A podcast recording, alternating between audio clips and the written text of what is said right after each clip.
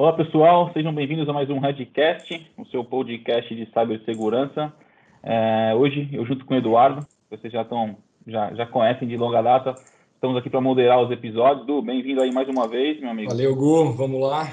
Show de bola. Hoje vamos falar um assunto polêmico, né? A gente estava conversando aqui com os nossos convidados, a gente fala que é polêmico, mas não deveria ser polêmico, mas enfim, é um assunto polêmico, principalmente pelo momento que a gente vive, né? Então hoje a gente vai falar, pessoal, sobre segurança nas eleições. É, e para esse, esse bate-papo, é, a gente trouxe aqui dois convidados. É, primeiro, o Paulo, Paulo Matias, professor do Departamento de Computação da UFSCar, tá? Então, está super envolvido aí há mais de três anos aí no, no, nesse, nesse tema, né? E segurança nas eleições, vai conseguir trazer bastante experiência para a gente sobre esse tema. E o Marcos Almeida, já conhecido de vocês aí, responsável aqui, né, coordenador do Red Team da Red Belt Security, que vive esse mundo aí, né, Marcão, de vulnerabilidades, testes, enfim, trazer um pouco também da, da, da, experiência em cima desse tema. Antes da gente poder abrir aqui e sempre contextualizar um pouquinho, eu queria abrir aqui para o Paulo e para o Marcos se apresentarem. Paulo, se você puder começar se apresentando para quem está ouvindo a gente aí, para contextualizar um pouquinho.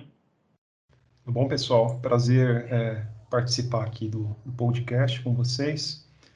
É, a minha área de formação é relacionada com sistemas embarcados, tá? Eu sou físico de formação, é, fiz doutorado com, é, é, projeto de sistemas embarcados para controlar experimento científico, mas eu sempre tive aí como hobby a parte de segurança, né?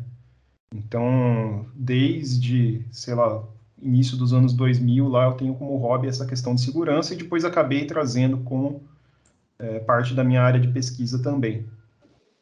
Aí, é, há alguns anos eu já venho participando junto com uma equipe de é, competições de Capture the Flag. Então, eu faço parte do ELT, que é uma equipe é, interinstitucional, tá?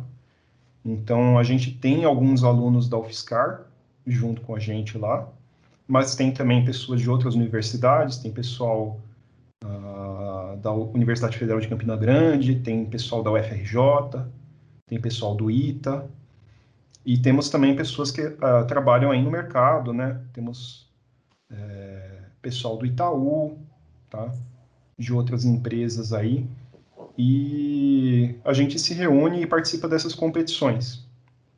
Legal. E lá em 2017, a gente acabou, eh, ficou sabendo desse edital dos testes públicos de segurança do TSE, e nós conversamos com o Diego Aranha, que na época era professor da Unicamp, agora ele está dando aula na Dinamarca, né?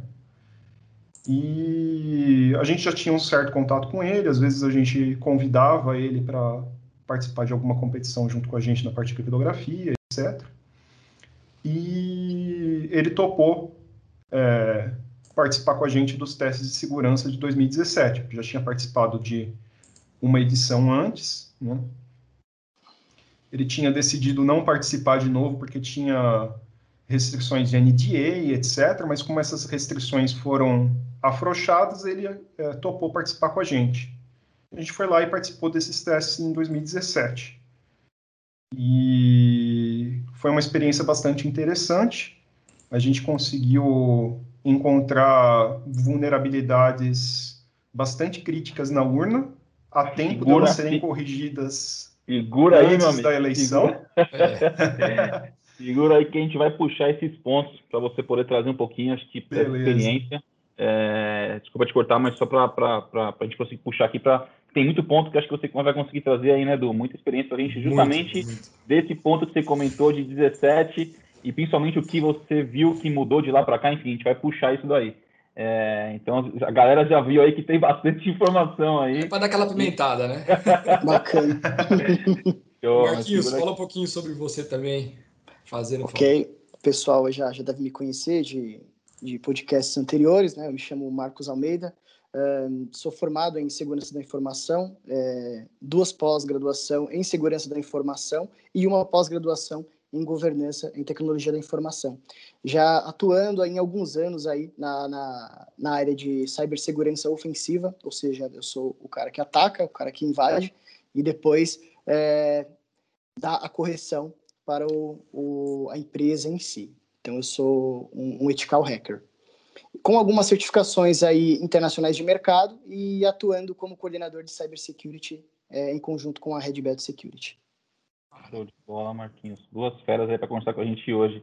E, galera, que nem a gente comentou, né? A gente vai falar um pouquinho sobre a segurança nas eleições e o momento que a gente vive aí, né? Eleições nos Estados Unidos, quem está acompanhando aí, viu, enfim, toda a confusão lá de, de, de, de, de possíveis, enfim, não vou dizer vulnerabilidades, né, mas alterações ali em relação a votos. A gente faz uma, um deparo aqui com o Brasil, acho que todo mundo que está ouvindo a gente aqui, acabamos de passar por esse momento, acho que todas as rodas aí, quando sentam e começam a conversar sobre eleição, a primeira pergunta, né, que acho que todo mundo fala ali, primeiro é falar bem ou mal de um candidato ou outro e tentar fazer com que a pessoa mude a cabeça dela para o que você quer, para quem você seu candidato, mas a, a, a, pergunta que vem na sequência, e a gente que trabalha com segurança, aí eu posso dizer que com certeza isso, tanto para o Paulo, quanto para o Marcos, quanto para o Du, eles devem per perguntam, né? Pelo menos para mim perguntam, né? Pô, e aí, é seguro? Não é seguro? Tipo assim, putz, galera, vamos lá, né? É, eu acho que essa é uma, é uma pergunta muito forte que as pessoas vêm fazendo bastante. E uma outra que começou, um, um outro ponto, que a gente vai falar sobre isso aqui, tá? Por isso que eu segurei o Matias aí para ele trazer essa experiência para a gente.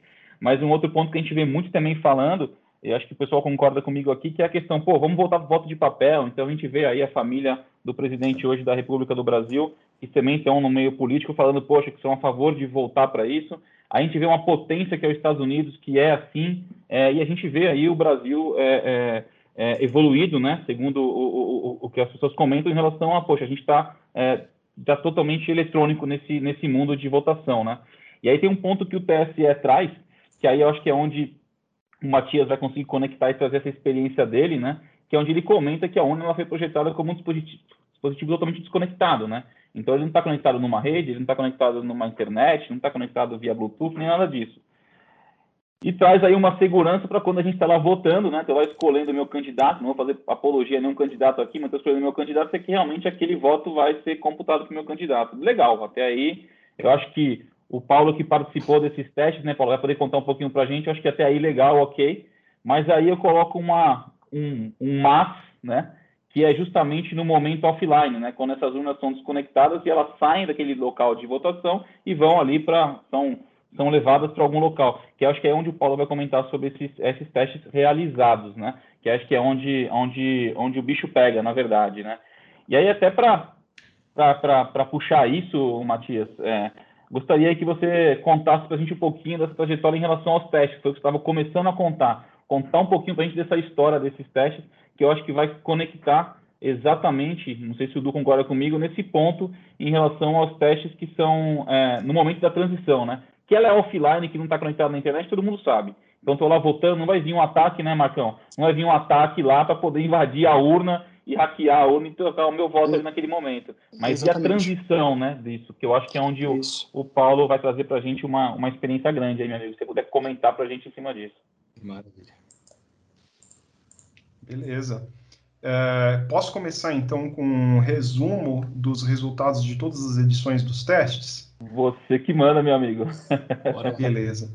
Então, esse resumo é, a gente geralmente faz quando. É uma das primeiras coisas que a gente explica quando o pessoal é, pergunta sobre os testes, tá? Eu tenho até anotado aqui, porque eu nunca lembro as datas, porque é, esses testes eles são realizados num calendário fixo, né? Sempre um ano antes de uma eleição, mas nem sempre foi assim, tá? Antigamente eles eram convocados de forma ad hoc, tá? Então, uh, o primeiro teste que aconteceu, o teste público de segurança, foi em 2009. Nesse teste, eh, o TSE ainda não permitia acesso ao código-fonte da urna. A urna tinha que ser tratada como uma, totalmente como uma caixa preta. E ô, ô, Paulo, daí teve... fazendo umas, desculpa também, vou fazendo umas perguntinhas. Você fala de, de código-fonte, é, é software 100% brasileiro, correto? Hoje em dia é um software é, de domínio total do TSE. É claro que depende da sua definição de 100% brasileiro, né? Porque eles usam Linux e o Linux não é 100% escrito por brasileiros, por exemplo. Mas é, todos os componentes fechados, digamos assim, o TSE tem o código-fonte. Tá? Não tem Bacana. nenhum componente de software que eles não, é, não possuam um código-fonte. Tá? Eles detêm o código-fonte de tudo. Ok.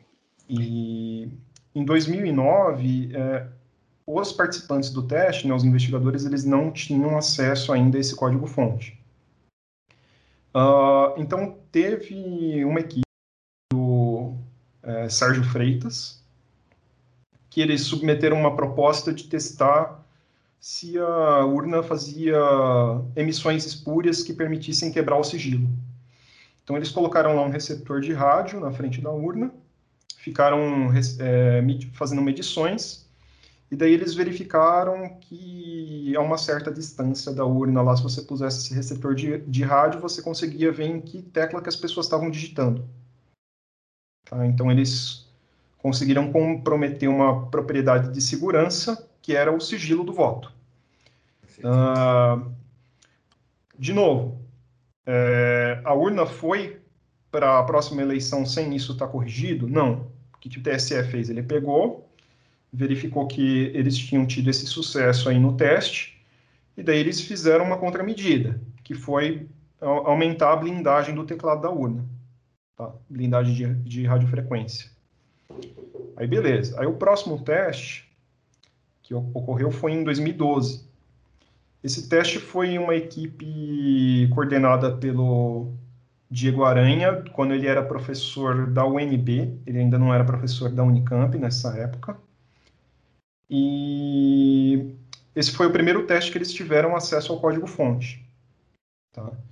Aí ele fez uma busca rápida lá no código-fonte usando um, um grep, é, verificou construções que seriam críticas assim do ponto de vista de segurança e daí ele percebeu o uso de um gerador aleatório que não era seguro. Que, que gerador que é? O gerador padrão da biblioteca padrão do C, que é o srand e o rand. Tá? E daí o que, que ele conseguiu fazer com isso?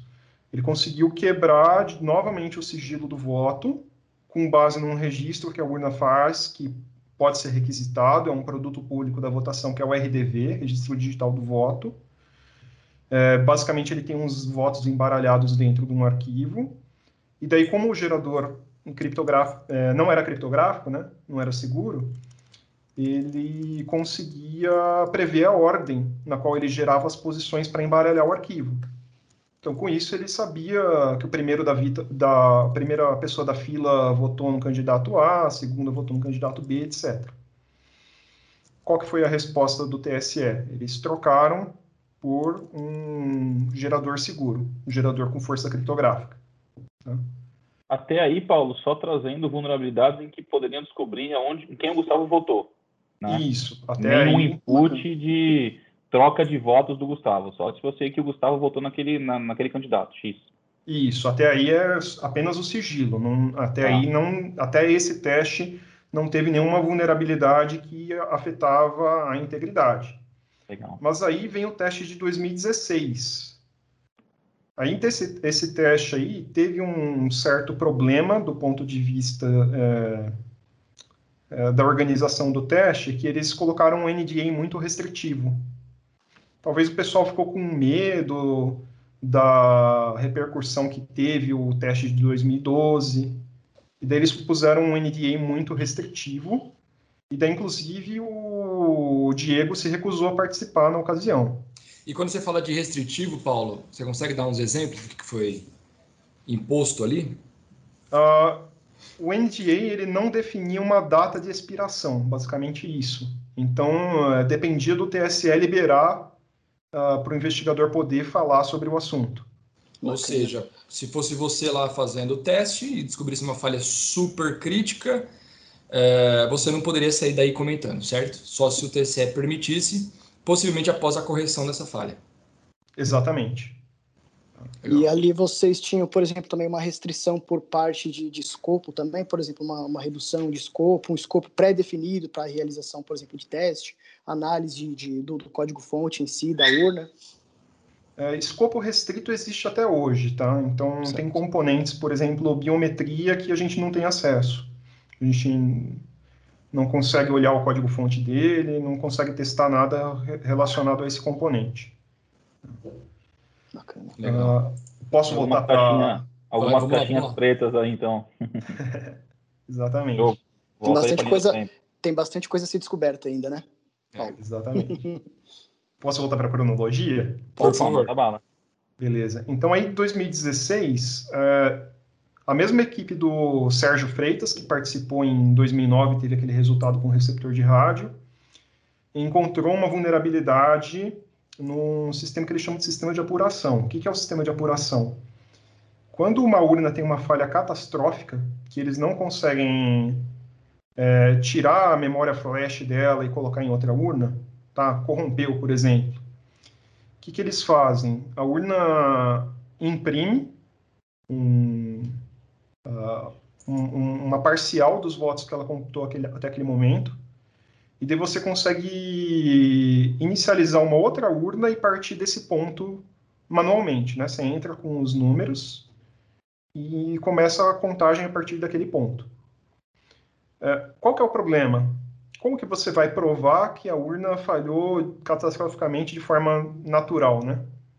Você pode ter ido lá e destruído a urna propositalmente. E você não pode simplesmente deixar a pessoa colocar é, número lá, porque senão ela escolhe quantos votos ela quiser para cada candidato. Então ela tinha um, um dígito de verificação, uma espécie de um dígito de verificação, não era um dígito só, tá? Era mais de um número. Mas não era um cálculo criptográfico. Era um cálculo simples, tipo esses dígitos de CPF, que o algoritmo é público, mas tinha mais dígitos, tá? Só, só fazendo um paralelo. Mas não era criptográfico. Então a equipe do Sérgio percebeu isso e daí eles fizeram uma demonstração de cálculo desse código de verificação para eles poderem, nesse, cal- nesse caso de contingência, entrar com quantos votos eles quisessem é, na urna de contingência. Tá?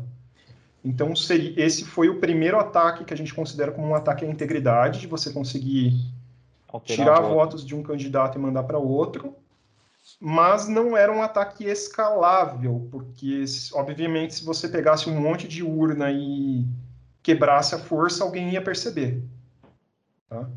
E, novamente, foi corrigido antes ah, do próximo processo eleitoral. Né? A Justiça Eleitoral colocou um código de verificação eh, criptográfico para substituir o que era utilizado antes.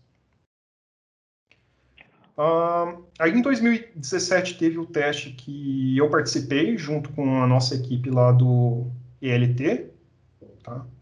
Então, além de mim, tinha o Aranha, tinha o Pedro Barbosa, tinha o Thiago Cardoso e tinha o Caio Luders, tá? Da nossa equipe, todos integrantes do ELT, nossa equipe de CTF, né? Ah, que falha que a gente encontrou? É, na mídia, no disco da urna, é, eles fazem duas coisas com os faziam pelo menos duas coisas com os arquivos desse disco. Eles cifravam para se você pegar um- uma medida na rua, você tem uma certa dificuldade de conseguir é, entender o que tem dentro dela. E eles assinavam é, todos os arquivos executáveis tá? para tentar garantir que ninguém ia modificar aquilo com um software que não fosse original da Justiça Eleitoral. Ah, a gente decifrou essa mídia primeiro, por quê? Porque a, a chave de cifração da mídia estava escondida embaixo do tapete. Não tem muito onde você colocar essa chave, tá? É, o processo de decifração tinha que ser todo em software, então não, não tinha muito o que o, ah, o TSE fazer, então era apenas uma forma de ofuscação mesmo. E dois, a gente percebeu que o esquema de assinaturas não estava funcionando a contento. Tá? Tinha é, uma falha numa modificação que eles faziam no kernel para fazer a verificação desses é, executáveis. E basicamente eles jogavam um valor negativo numa variável que era unsigned, que só conseguia comportar números positivos. O que, que acontecia? Ela virava um valor positivo. E daí eles usavam isso lá numa condicional do código, e o resultado é que sempre passava a verificação de assinatura. aí vocês me perguntam, poxa, mas o TSE não tem testes unitários, eles não testam o código? Testam. Só que a gente não viu esses testes unitários, mas depois o pessoal comentou com a gente que o teste unitário tinha a mesma falha de codificação. Então você tinha uma, uma falha no código e uma, a mesma falha no teste unitário. Então o teste unitário passava, tá? Então, tomar cuidado com isso, não é porque você tem testes unitários que seu código não tem vulnerabilidade, tá? Bacana. E daí, o que, que isso, qual que era a implicação disso? Veja que é um, era uma vulnerabilidade crítica. Por sorte, essa versão de software ela nunca tinha sido usada em nenhuma é, votação anterior aos testes. Ela só seria utilizada na próxima votação, que é a de 2018, só que foi corrigido antes, porque a gente reportou. Tá? Mas era uma vulnerabilidade crítica. Tá? É, com essa vulnerabilidade, a gente mudava o software do jeito que a gente quisesse. Então, a gente podia reaproveitar código da Justiça Eleitoral à vontade, os algoritmos de assinatura estavam todos lá prontos, a gente podia só interferir com os resultados diretos se a gente quisesse, mas não só isso. O Paulo, colocar... Desculpa te cortar, mas quando você fala que, que vocês, enfim, vocês poderiam, né, com essa vulnerabilidade, fazer algum tipo de alteração, é, a gente comentou aqui da questão dela ser offline, né? É esse tipo de alteração que você fala no momento de transição da urna, né? Então, assim, ó, quem tem acesso físico a ela poderia executar alguma coisa ou conecta nos pontos que você trouxe aqui na cronologia de ter, enfim, uma antena captando alguma coisa e conseguindo transmitir alguma coisa para ela. Porque é o que muita gente pergunta para a gente, né? Tipo, puta, mas e aí? Ela está desconectada, mas não, tá com, não tem como conectar nela de nenhuma forma, enfim. Só para a galera que está ouvindo a gente aqui. Ó, do ponto de vista de um atacante externo, alguém que não é parte da justiça eleitoral, o que, que essa pessoa teria que fazer? Ela teria que ir na cerimônia de carga da urna, que é quando eles instalam o software nas urnas. Ah. Essa cerimônia de carga, ela é um rito que não é algo extremamente secreto. É, não sei se eles fizeram alterações de procedimento depois disso. Isso, sinceramente, eu não é, não fiquei sabendo. Mas até o momento em que a gente encontrou a vulnerabilidade, era um, uma parte aberta do, do processo que recebia visita de escolas. Então, é muito comum, você acha fotos na internet de crianças é, vendo a cerimônia de carga, etc. E você tinha uma, um potencial de escalabilidade do ataque pelo fato de que um único cartão de memória era utilizado para você instalar o software em até 40 urnas. Então aí você já conseguiria causar aí um certo estrago se essa vulnerabilidade tivesse sido corrigida. Então foi de fato é, uma vulnerabilidade crítica, tá? tá? E aí por sorte foi encontrada a tempo. Tá. Mas aí, essa pessoa teria que ter algum acesso, não só ali fisicamente estar tá próximo ali do local, mas acesso à urna, né? Ele teria que conseguir chegar na urna para poder fazer alguma coisa, correto? Chegar no cartão, é... Tá o cartão está em cima da mesa, ela vai lá e troca para o outro. Entendi, tá? Não entendi. precisaria chegar fisicamente na urna, precisaria alterar o conteúdo de um cartão que vai ser utilizado para instalar as urnas. Tá? Bacana. Legal. Aí volta naquele ponto que a gente fala de que não tem como conectar nela, né? Só para deixar a galera aqui, tipo assim, ah, não é que eu estou na sala, eu consigo conectar nela e mudar o código e tudo mais. Show de bola. Beleza. Continua aí, meu amigo, no seu timeline que está interessante. Aí, por último, tá, teve um outro teste em, no ano passado, tá, 2019. A gente não participou desse teste. Por quê? Dois motivos. É, primeiro motivo, a gente estava fora do país. É, tinha uma, uma, boa, uma, grande quantidade de membros do LT participando de uma competição é, presencial no Japão, tá? Então a gente estava fora do país na época dos testes. E segundo motivo, é, em 2018, é, teve um evento do qual eu sou um dos coordenadores, que é o WTE, que é o Workshop de Tecnologia Eleitoral, que é um é, evento satélite da SBSEG, Simpósio Brasileiro de Segurança da Informação. E o pessoal é, da ala técnica do TSE, eles, felizmente, eles sempre participam desse evento, né? É interessante até para aproximar a gente deles. E eles é, passaram para a gente a informação de que eles estavam quase deixando tudo pronto para publicar o código-fonte da urna aberto para todo mundo. Na internet. Exatamente, antes das eleições deste ano. Mas não aconteceu. Eu conversei com algum pessoal uh, pela internet e perguntei por que, que não, não tinha acontecido isso. Eles falaram que tecnicamente está resolvido, mas teve cave burocrático, eles não souberam explicar muito bem, alguma coisa relacionada com o código eleitoral. Aí eu já não entendo muito dessa parte, que eles não conseguiram ainda publicar. Mas a expectativa é de que logo esse código esteja público aí para todo mundo ver. Bacana. Aí é, esse código, quando ele está publicado, qualquer pesquisador aí de, de cybersecurity na parte de ofensiva, ele consegue efetuar o, o download desse código, enfim, fazer a análise nesse código e reportar as vulnerabilidades? Como que funciona esse processo de, de análise de código? É, a gente não sabe como que vai ser, mas a gente espera que seja assim, né? O que a gente recomenda que o TSE faça seja justamente isso, que eles criem lá uma conta no GitHub, GitLab, coloquem tudo lá e deixem aberto para todo mundo analisar. Né? Bacana. Eu acho que um, um, tem, tem, mais alguma questão na timeline, Paulo? Só pra... Ah, sim, eu não falei o que, que aconteceu em 2019, né? aí que a gente não participou. É aí que agora, agora o bicho pega, né? É Mas participou uma equipe de peritos da Polícia Federal, é, equipe do, do Peixinho. É, eles participaram em 2017 também, inclusive eles uh, fizeram um achado interessante em 2017 que ajudou a gente, que eles conseguiram da boot, né? Eles conseguiram inicializar o software da urna numa máquina virtual e dumpar a memória.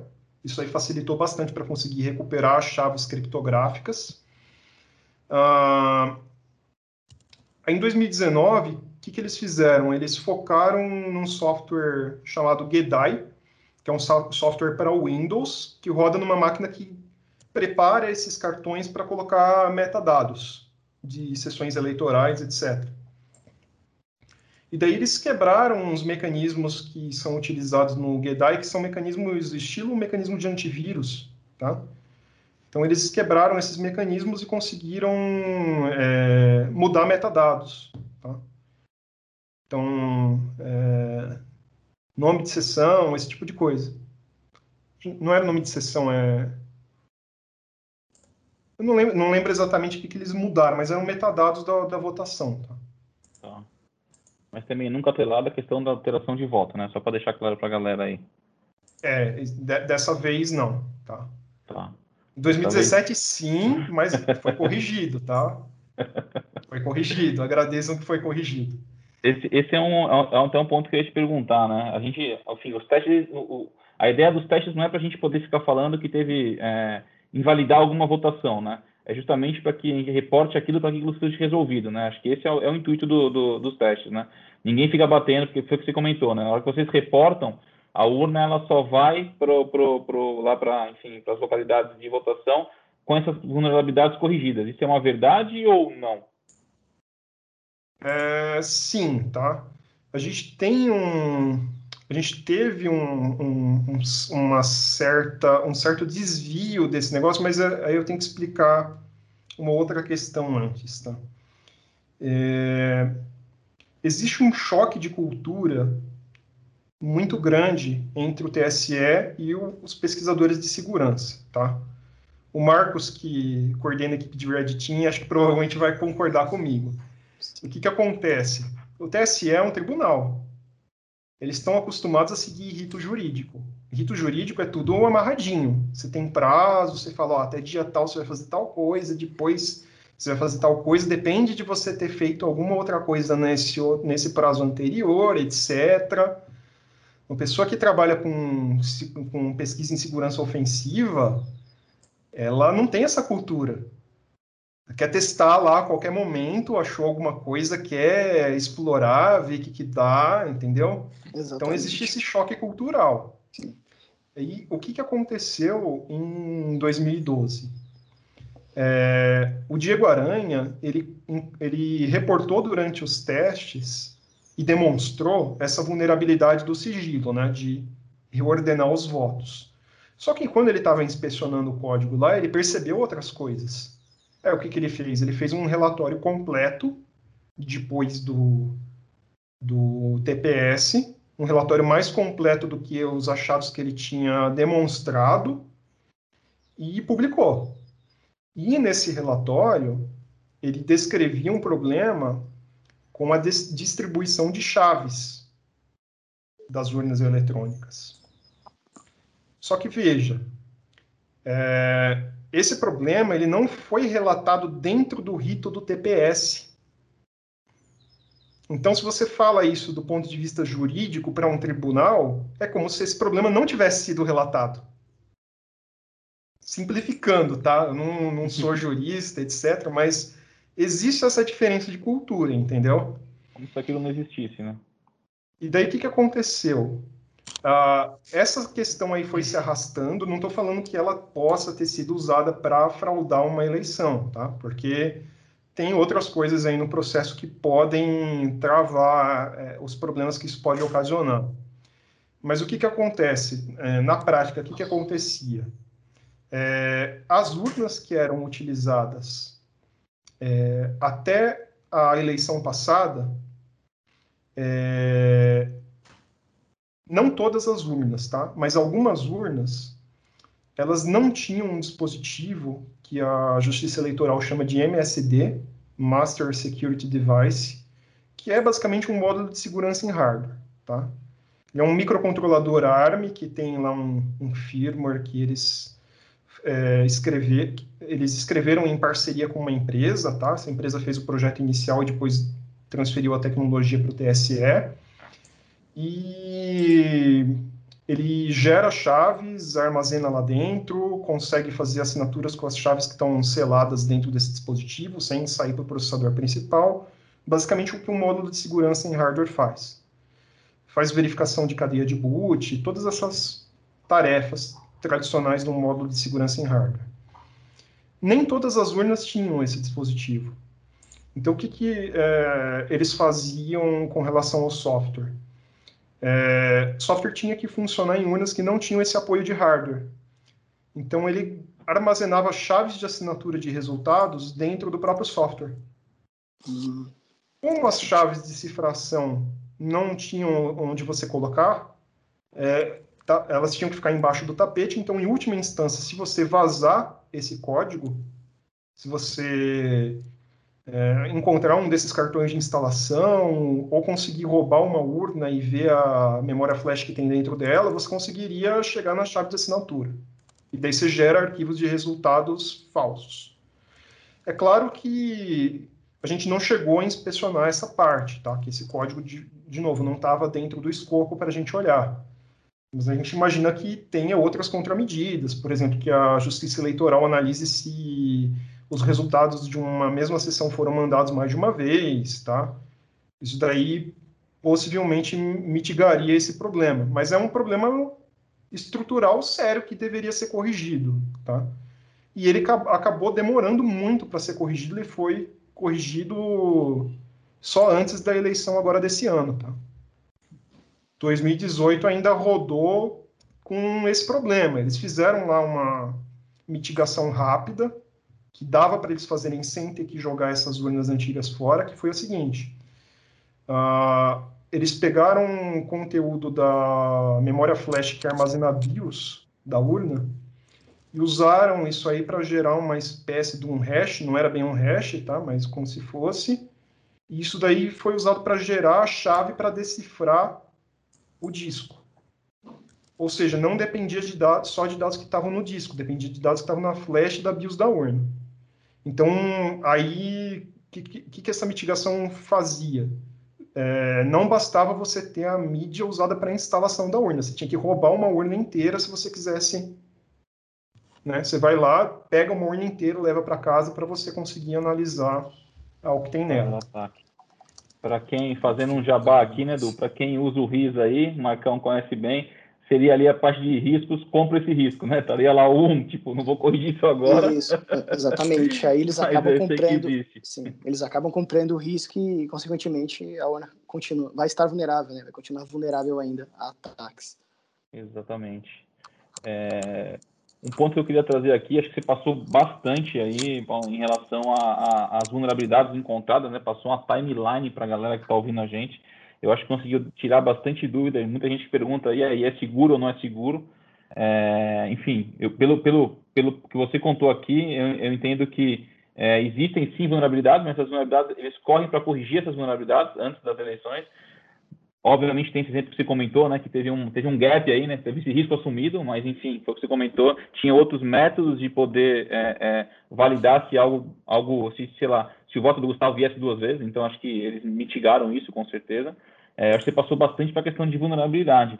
Na sua visão, é, é, o TSE, ele vem, ele vem, é, é, como posso dizer aí, ele vem facilitando esses processos ao longo do tempo, visando aí uma ajuda para que a gente esteja cada vez mais seguro com uma metodologia de votos tudo mais mais seguro ou cada vez mais ao contrário, que você comentou do NDA na sua linha do tempo, eles vêm cada vez mais fechando cada vez mais a porta para que não deixe com que pessoas é, venham aqui dar opinião é, em cima dessa, desse sistema eleitoral, meu amigo. Qual é a sua opinião em cima disso?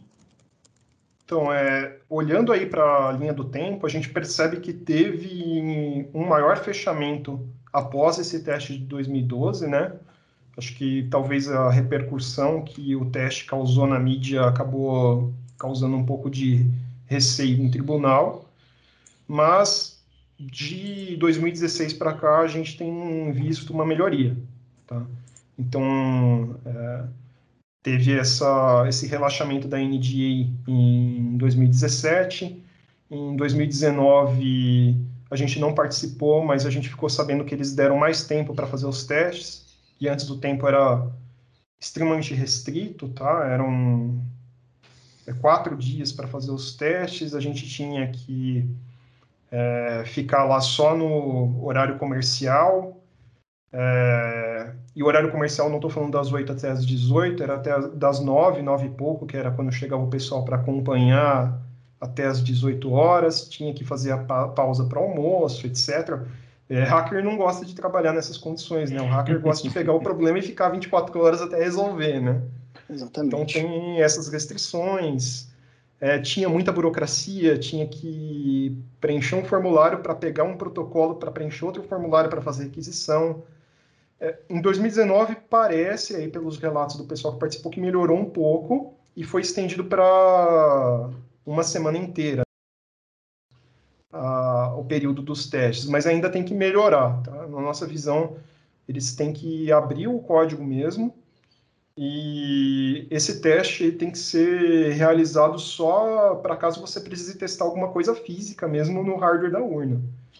E se eles puderem também é, liberar urnas para a comunidade testar, é, seria melhor ainda. Tá? É, seria os melhores dos mundos, né? Que aí fica o um negócio mais abrangente. E, Paulo, fazendo uma pergunta assim direta, né? Para quem não é muito técnico. ai, ai, ai.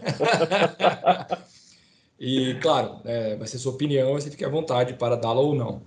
É, na sua visão, é, todo mundo fica preocupado ali com né, possíveis fraudes em cima da urna. É, você tem todo a retirada da urna, acompanhamento, Polícia Federal e daí em diante. Hoje você acredita que existem mecanismos que possam fraudá-las? Ou está cada vez mais difícil? Impossível, a gente sabe que né, não existe. Mas assim, qual é a sua visão sobre o assunto, assim, se alguém leigo perguntasse para você? A minha visão cada vez mais é que essa é a pergunta errada, tá? Qual que é o problema? A gente é, é da área, a gente pesquisa segurança da informação, etc. A gente entende os riscos, as mitigações envolvidas, etc. Mas qual que é o problema? É muito difícil você conseguir explicar isso para o eleitor leigo, tá? Então você tem que ter alguma forma desse, de você, no processo eleitoral, ajudar esse eleitor a participar da auditoria mesmo para que ele se sinta confortável e acredite no sistema. Perfeito. Não adianta eu falar, o sistema é seguro, é, tem dezenas de mitigações, etc., porque sempre vai existir uma falha teórica. Sempre Exatamente. vai existir a possibilidade de você ter alguém corrupto dentro da justiça eleitoral fazendo um, alguma falcatrua ali na, na hora que falcatrua tiver. muito sutil. Exatamente. Tá? Que vai ser muito difícil de você detectar. Então, se é você não tiver uma forma do eleitor participar da auditoria, o eleitor leigo, você nunca vai resolver esse problema. Tá? Perfeito. É todo mundo fica ali travado no, talvez na pergunta de que foi essas que eu fiz agora, do tipo, ah, mas é possível hacker fraudar? Não, a ideia não é essa. Às vezes, assim, a, a, a fraude pode acontecer de forma muito mais simples, é, como você mencionou, né? Se tiver alguém corrupto ali no meio, se tiver alguém que tem benefícios próprios, daí em diante. E aí, quando você deu essa possível solução, né, é, dos eleitores poderem participar, que, quais são as ideias que eu entendo que a comunidade já teve, que outras pessoas, e inclusive você e a equipe, já pensou? Quais foram algumas das soluções? Esse problema ele é amplamente discutido pela comunidade científica, tá? É, a solução talvez mais simples do ponto de vista de você não precisar mudar muito a forma como as coisas acontecem dentro da sessão eleitoral hardware que existe atualmente é você implementar o que a gente chama de VVPAT, que é Voter Verified é, Paper Audit Trail, tá? Que é trilha de auditoria em papel verificada pelo eleitor, tá? traduzindo. Isso é o que a gente costumava de chamar de voto impresso, mas a gente está até evitando esse nome porque é, as pessoas estão discutindo esse tema sem ter conhecimento e o termo acabou sendo depreciado. Então, você vê até veículos de mídia respeitados igualando o termo voto impresso a retorno ao papel. Não é isso, tá? O que é o VVPAT? É você colocar uma impressora do lado da urna, é, um, dentro do invólucro fechado, de vidro, por exemplo, ela vai rolando um rolo lá e o eleitor é, coloca o voto, é, antes de apertar confirma, ele consegue ver se a impressora é, imprimiu a mesma coisa que está na tela. E daí você tem independência do software. O software pode tá, ter um bug, às vezes pode não ser nenhuma vulnerabilidade, pode ser um bug do software, tá? Entendi. Claro que esse bug é muito difícil de acontecer, mas né, pode ser um bug. E daí você percebe, porque você está olhando na tela e está olhando no papel, você percebe que está que tá diferente, que está diferente. Daí você aperta confirma isso daí corta o papel, ele cai é, numa urna tradicional de papel, mas veja, você não tem contato físico com o voto, tá? E uh, se você aperta corrige, ele faz uma marcação lá para invalidar aquele pedaço de papel para dizer que ele não deve ser considerado. E assim a eleição prossegue normalmente. Seria uma é auditoria do voto eletrônico aí, vai. Exatamente, uma forma de você ter uma recontagem real, porque atualmente não é possível recontagem. A legislação ela exige recontagem e é por isso que a Justiça Eleitoral implementou o que eles chamam de RDV. Só que o RDV ele é só um arquivo gravado em outro formato gerado pelo mesmo software.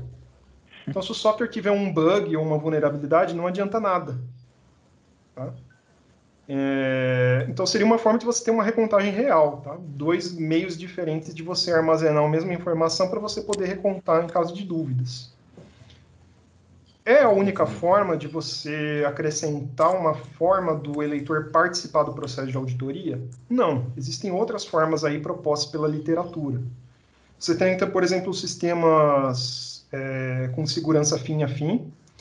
Existe um colega nosso, que é o professor Geroen, da, UFMG, que ele defende bastante esse tipo, tipo de sistema. Ele escreveu um livro chamado O Mito da Urna. Se vocês procurarem, vocês encontram esse livro para baixar na internet, tá? E ele defende um sistema que é uma variante de um sistema que a gente chama de Wombat Voting. Uh, como que ele funciona? Você recebe um código de rastreamento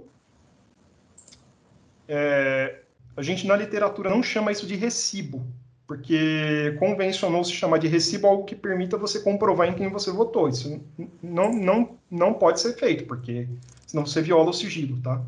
Então a gente chama de código de rastreamento porque ele não permite você é, dizer que você votou no candidato X, mas ele permite você é, ter certeza, uma certeza matemática, tá, criptográfica, de que o voto que você depositou está incluso na totalização.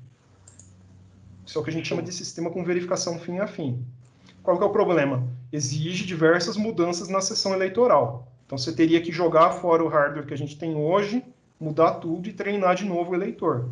Mas traria aí um nível adicional de auditoria, que além de você saber que a urna está registrando o correto, você tem auditoria também da cadeia de custódia, porque você sabe que da, do momento que você depositou o voto até ele aparecer na totalização, ele não foi adulterado. Tá? Você acrescenta um elemento a mais. Mas traz aí uma complexidade gigantesca, né? Que é treinar todo mundo, enfim, a gente sabe o caos que foi mudar o papel pro, pro digital. Mas enfim, é um, são, são, são, ideias, são ideias realmente boas aí. Paulo, é, que nem eu comentei lá no começo, né? A gente começa a conversar aqui, o papo vai, o assunto vai, até para a gente não estourar muito, muito tempo. Eu acho que a gente conseguiu aí, né, Edu, passar por pontos importantíssimos que, cara, é, é, acho assim, a timeline respondeu muito do que a gente muito. já queria puxar aqui. É, dentro da timeline você conseguiu trazer todas as vulnerabilidades, né, o que aconteceu, o que foi corrigido, enfim. E, e eu acho que deu para a galera ter aí uma noção. É, é para mim ficou muito claro que é o TSE ele busca muito esses testes para poder melhorar, né? Enfim, independentemente do NDA que mudou, que liberou, que não liberou, enfim. É, e eu acho que um ponto que, ficou, que, que eu acho importante e o Marcão deve, deve questionou bastante, deve concordar é, pô, quando que o TSE vai liberar esse negócio para a gente poder brincar em cima disso, né? A gente fala Exatamente. muito aí dos, dos, hackers que não são éticos, que se conversam muito para fazer um ataque, pô, vamos juntar esse time que a gente tem é, é, é globalmente falando que tem uma inteligência, eu vou falar de Brasil mesmo, tem uma inteligência gigantesca para poder trabalhar em deixar esse código cada vez mais mais seguro. Então, acho que Exatamente. espero que não esteja longe, né, Marcão, da gente poder brincar com esse, com esse código. Exatamente. é, a gama de teste vai ser bem maior, né? E, consequentemente, diversas vulnerabilidades diferentes vão ser encontradas, né? Então, isso é de extrema importância. Até para levar o próprio nível de segurança aí da, da urna e do código em si. Com certeza.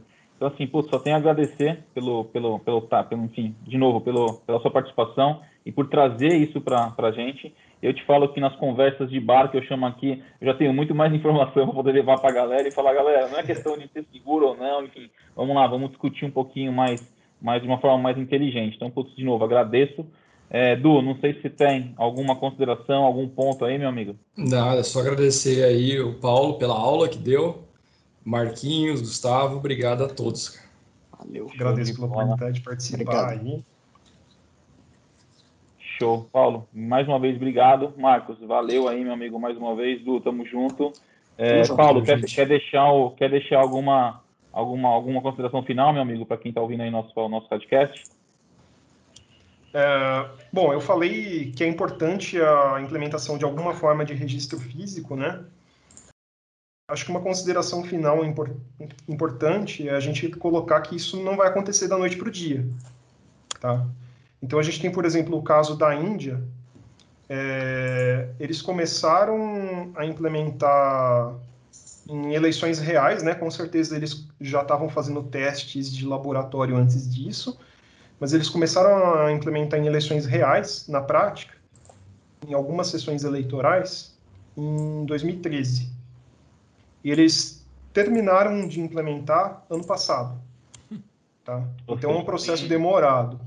Então a gente tem algumas pessoas aí que. É, algumas delas até tentam fazer uso político dessa questão técnica, né? E falam: não, se a próxima eleição não tiver 100% de urnas com registro físico, ela vai ser fraudada. Não é bem assim. Isso tem que ser implementado aos poucos, com teste, para a gente não ter problemas até de logística, tá? Mas o fato é, isso tem que começar a ser implementado. Tá? Não adianta a gente ficar postergando para sempre e não começar nunca a implementar esse tipo de sistema. Isso é importante para até para que as pessoas tenham mais confiança no processo. Maravilha, falar, né? O feito é melhor que o perfeito. Então vamos começar. Show de bola, galera. Então obrigado aí mais uma vez é, pela, pela, pela, pela presença. Finalizamos aqui mais um episódio sobre segurança nas eleições. Agradeço mais uma vez a presença do Paulo Matias e do Marcos de Almeida. Contem com a gente. Du, valeu aí mais uma vez. Valeu. Vamos fazer um conteúdo legal. Contem com a gente aí, pessoal. Vamos para cima. Um abraço. Abraço. Tchau, tchau.